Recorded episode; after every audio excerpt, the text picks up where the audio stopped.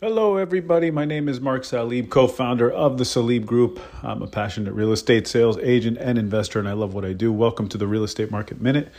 I'm your host, and today I want to get into the number one benefit of owning your home. My clients know I have this conversation with them all the time, and especially with my younger clients, the millennials and the Gen Z folks out there uh, who are beginning their own journeys into home ownership.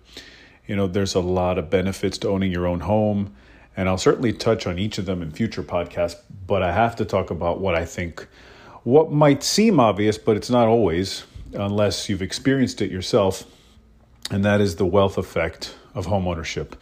When I talk about this, most people say, I get it, I get it. Over time, my house will go up in value. Uh, but what folks often miss is every time you make that mortgage payment, you're also increasing your wealth. So, how is that? Well, each, each payment has both a principal amount, which pays down toward the equity of the home, in other words, what the home's worth, and the rest is interest. As that principal amount gets lower and lower every month, you're essentially making the home worth more. So, picture um, this is the example I like to give to my clients. Picture this elastic band where you grab both ends and pull apart and watch it stretch further and further out on one side are those payments pushing down, creating more equity in the home, and on the other side of the band, it stretches out that price appreciation taking place that you know that's the part we're all aware of right? The value of the home going up over time.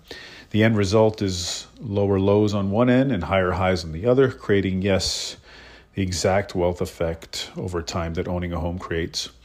So imagine let me think here for an example imagine you buy a home for $500,000 at market value with a 20% down payment. And uh, in 10 years, the home has gone up in value and it's now worth $750,000. So your loan is 400,000, right? Because you put the 20% down payment. So really all you owe is the 400,000 to the bank. Throughout the 10 years you made your monthly mortgage payment.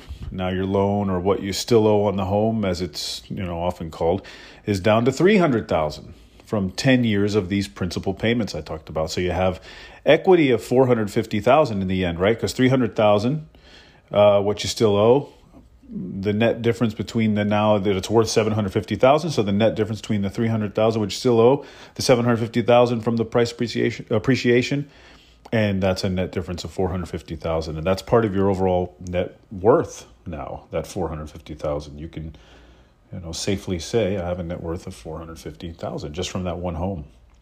Uh, one day you wake up and you realize how much less you owe on your home compared to when you first purchased it as well. And, and you see how much your home is worth. And you're starting to feel pretty wealthy, I would say. Well, that's all for today. Uh, I'm Mark Salib. Visit us on the web at thesalibgroup.com. Follow us on Instagram and Facebook at the Salib Group. Until next time, folks.